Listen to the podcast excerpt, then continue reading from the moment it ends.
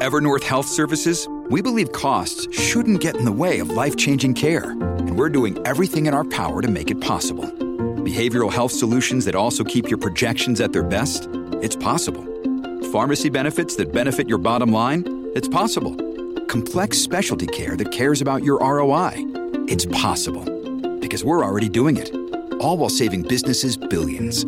That's Wonder made possible. Learn more at evernorth.com/wonder.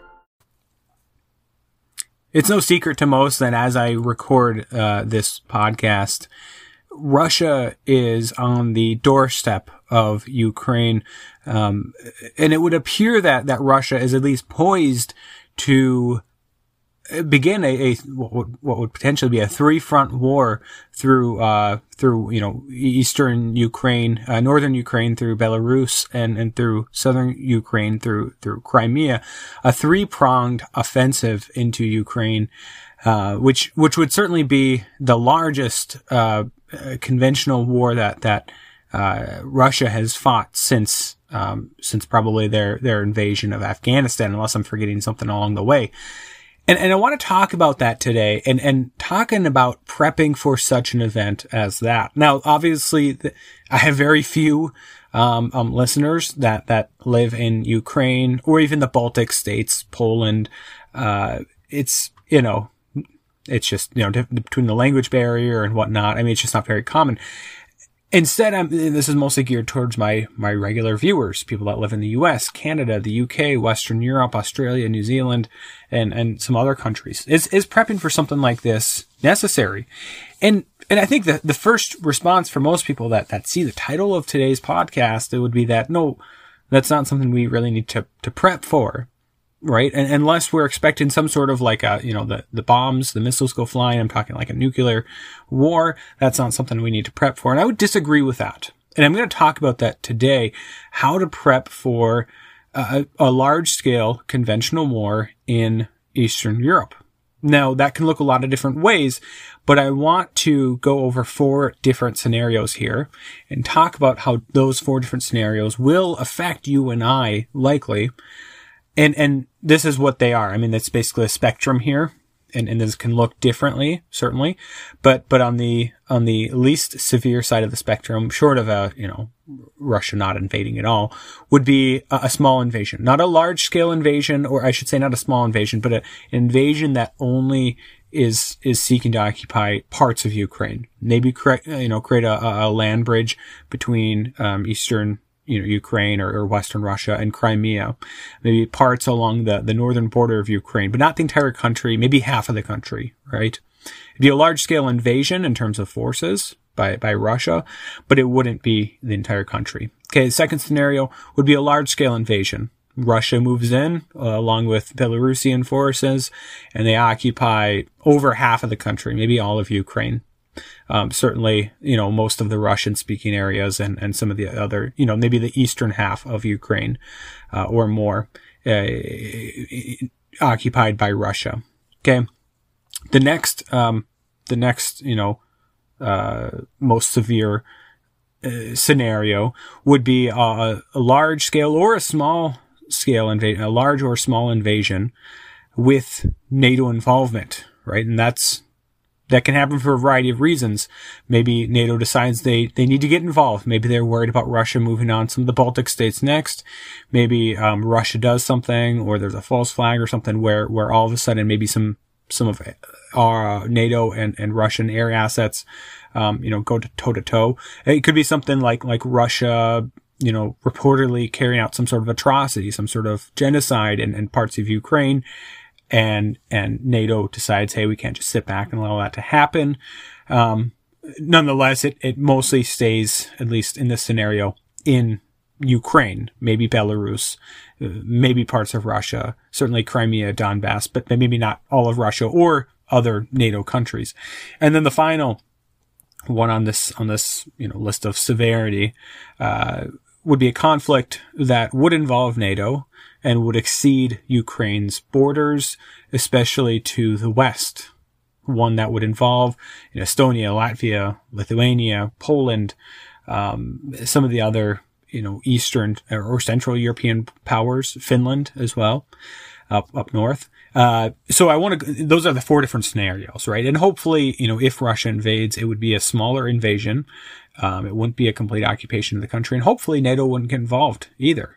And I'm going to get pushback on that. Some people would be more than happy for NATO to get involved and, and push back the, you know, the Red Menace or whatever.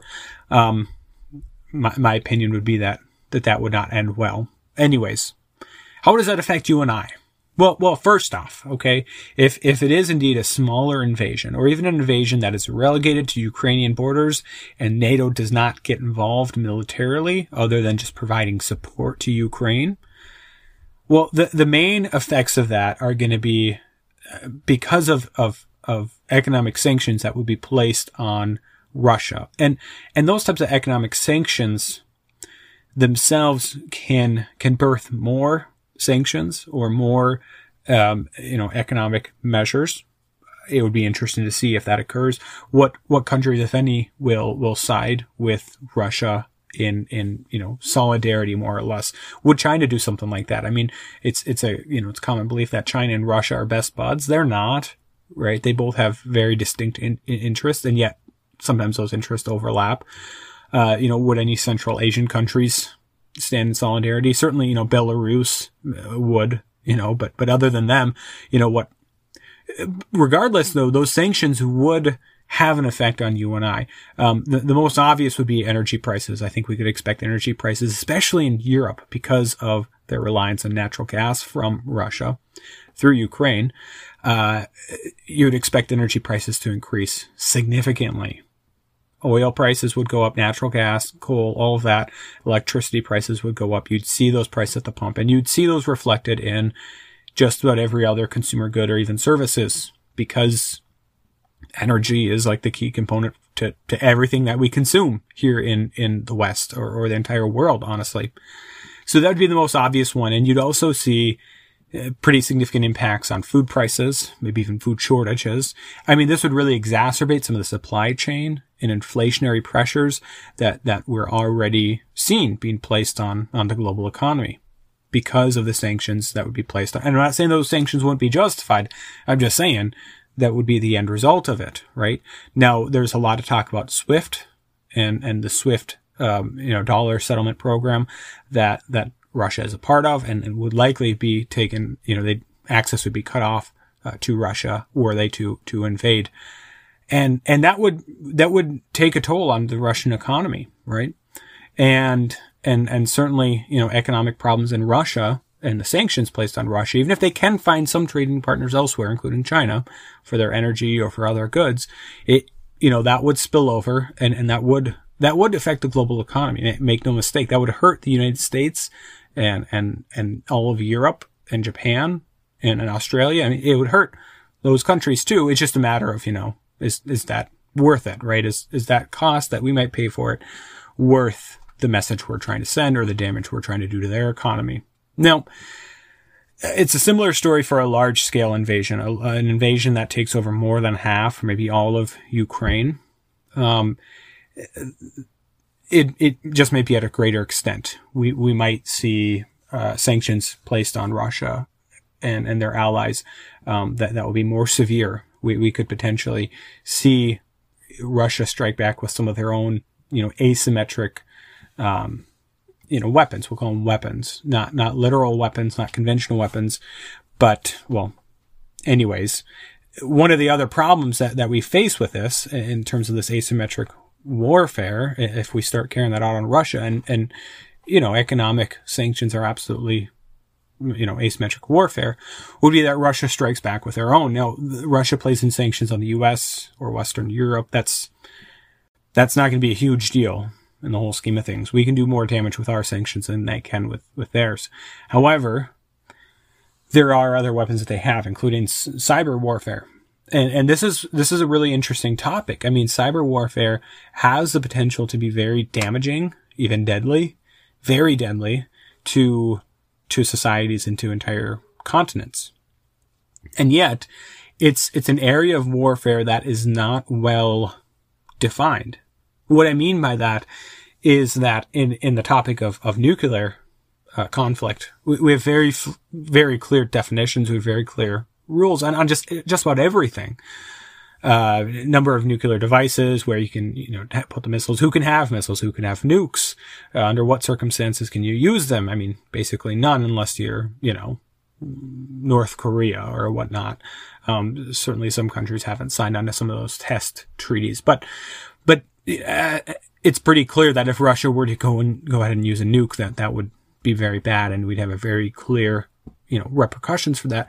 But what if Russia were to, you know, carry out a, a large scale cyber attack on, on you know, Western and Central European power grid systems or natural gas systems or the United States and our, um, our banking system or, or our healthcare system or, or our power grid. I mean, those types of things can, can kill hundreds, thousands, tens of thousands. I mean, imagine if we have a widespread failure of our power grid and it cannot get restarted for a week, a month, and you know, in March, even in February. That's, that's cold weather that people are going to be dying in, right? Not to mention the damage done to, to those that are the most frail in society. I mean, it's, that's a lot of damage that can be done by, uh, a tool, a weapon that is not well defined. And certainly the U.S. can do the same to Russia. I wouldn't be surprised if we do as a sort of punishment for any sort of invasion.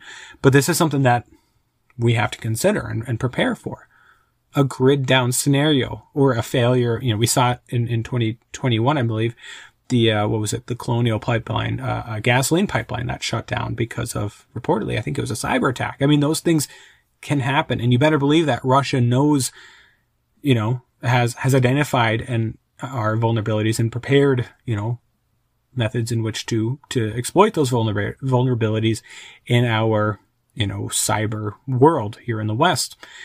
The U.S. has done the same with Russia, but it's something that you have to prep for, right? You have to prep for food shortages, gas shortages, loss of electricity. I mean, those are kind of the big ones.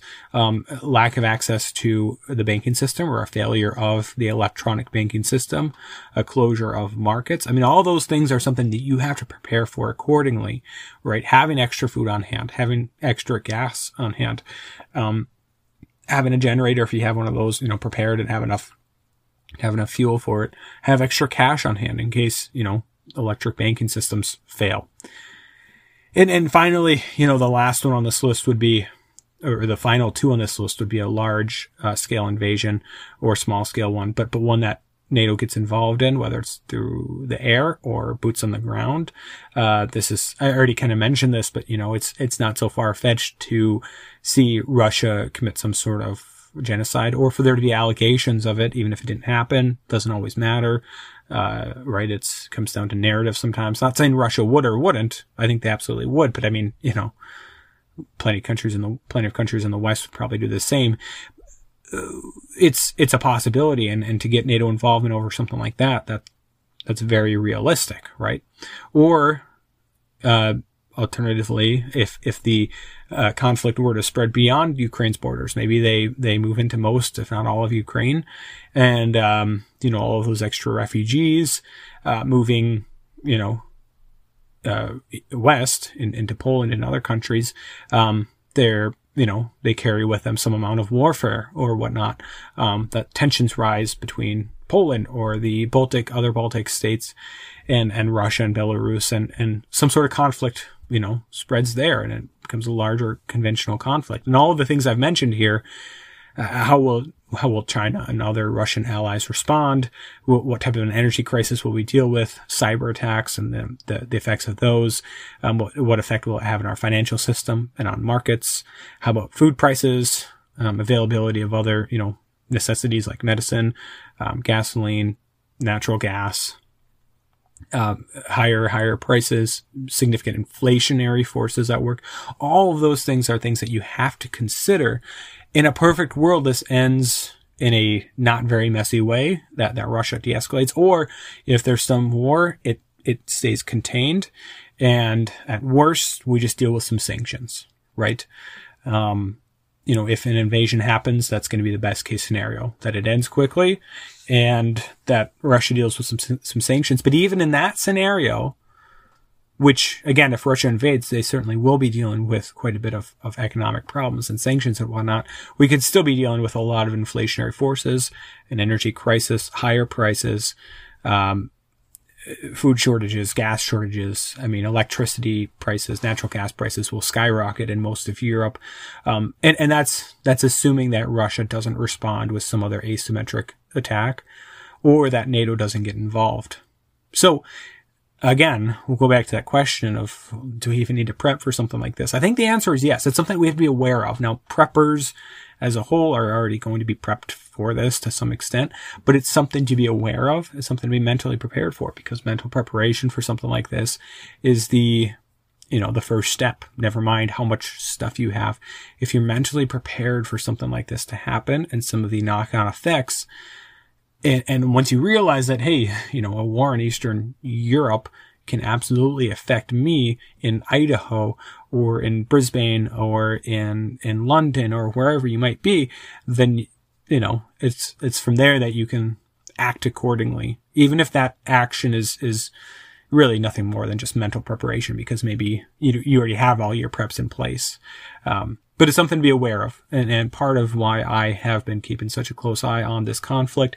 Do I think that conflict is going to, um, is going to happen in Eastern Europe? I, I do. Um, I have a bad feeling about it. I, I think that it, I think that it will, uh, potentially by the end of the month. And, you know, I got a, I got a bad feeling that I wouldn't be surprised if, if there is some NATO involvement um, whether it's on purpose or not. It, it, you know, it's not, it's going to be under dubious circumstances. It's not going to be a clear cut. We're going to come to the aid of Ukraine. I think it'd be something else that would, that would spark that type of involvement. But, but it's certainly something that I think is, is far more likely than markets are pricing in and far more likely than, than many in, in Western countries are. You know, it, it doesn't correspond to the amount of attention or the emphasis that we're placing on this this brooding conflict conflict. So as always, I'd love to hear your thoughts on this down below in the comment section. Um, for those of you that are on uh, podcast platforms, hey, if you can't comment, that's fine. Head over to YouTube and comment, or if nothing else, you know, leave a review for this podcast when you uh, when you get a chance. I understand you're probably driving, running, maybe doing something else, exercising. But you know, once you get a chance, I'd love a review on whatever platform you're listening on. As always, though, I'd like to thank each and every one of you from the bottom of my heart for tuning in to today's podcast, and God bless.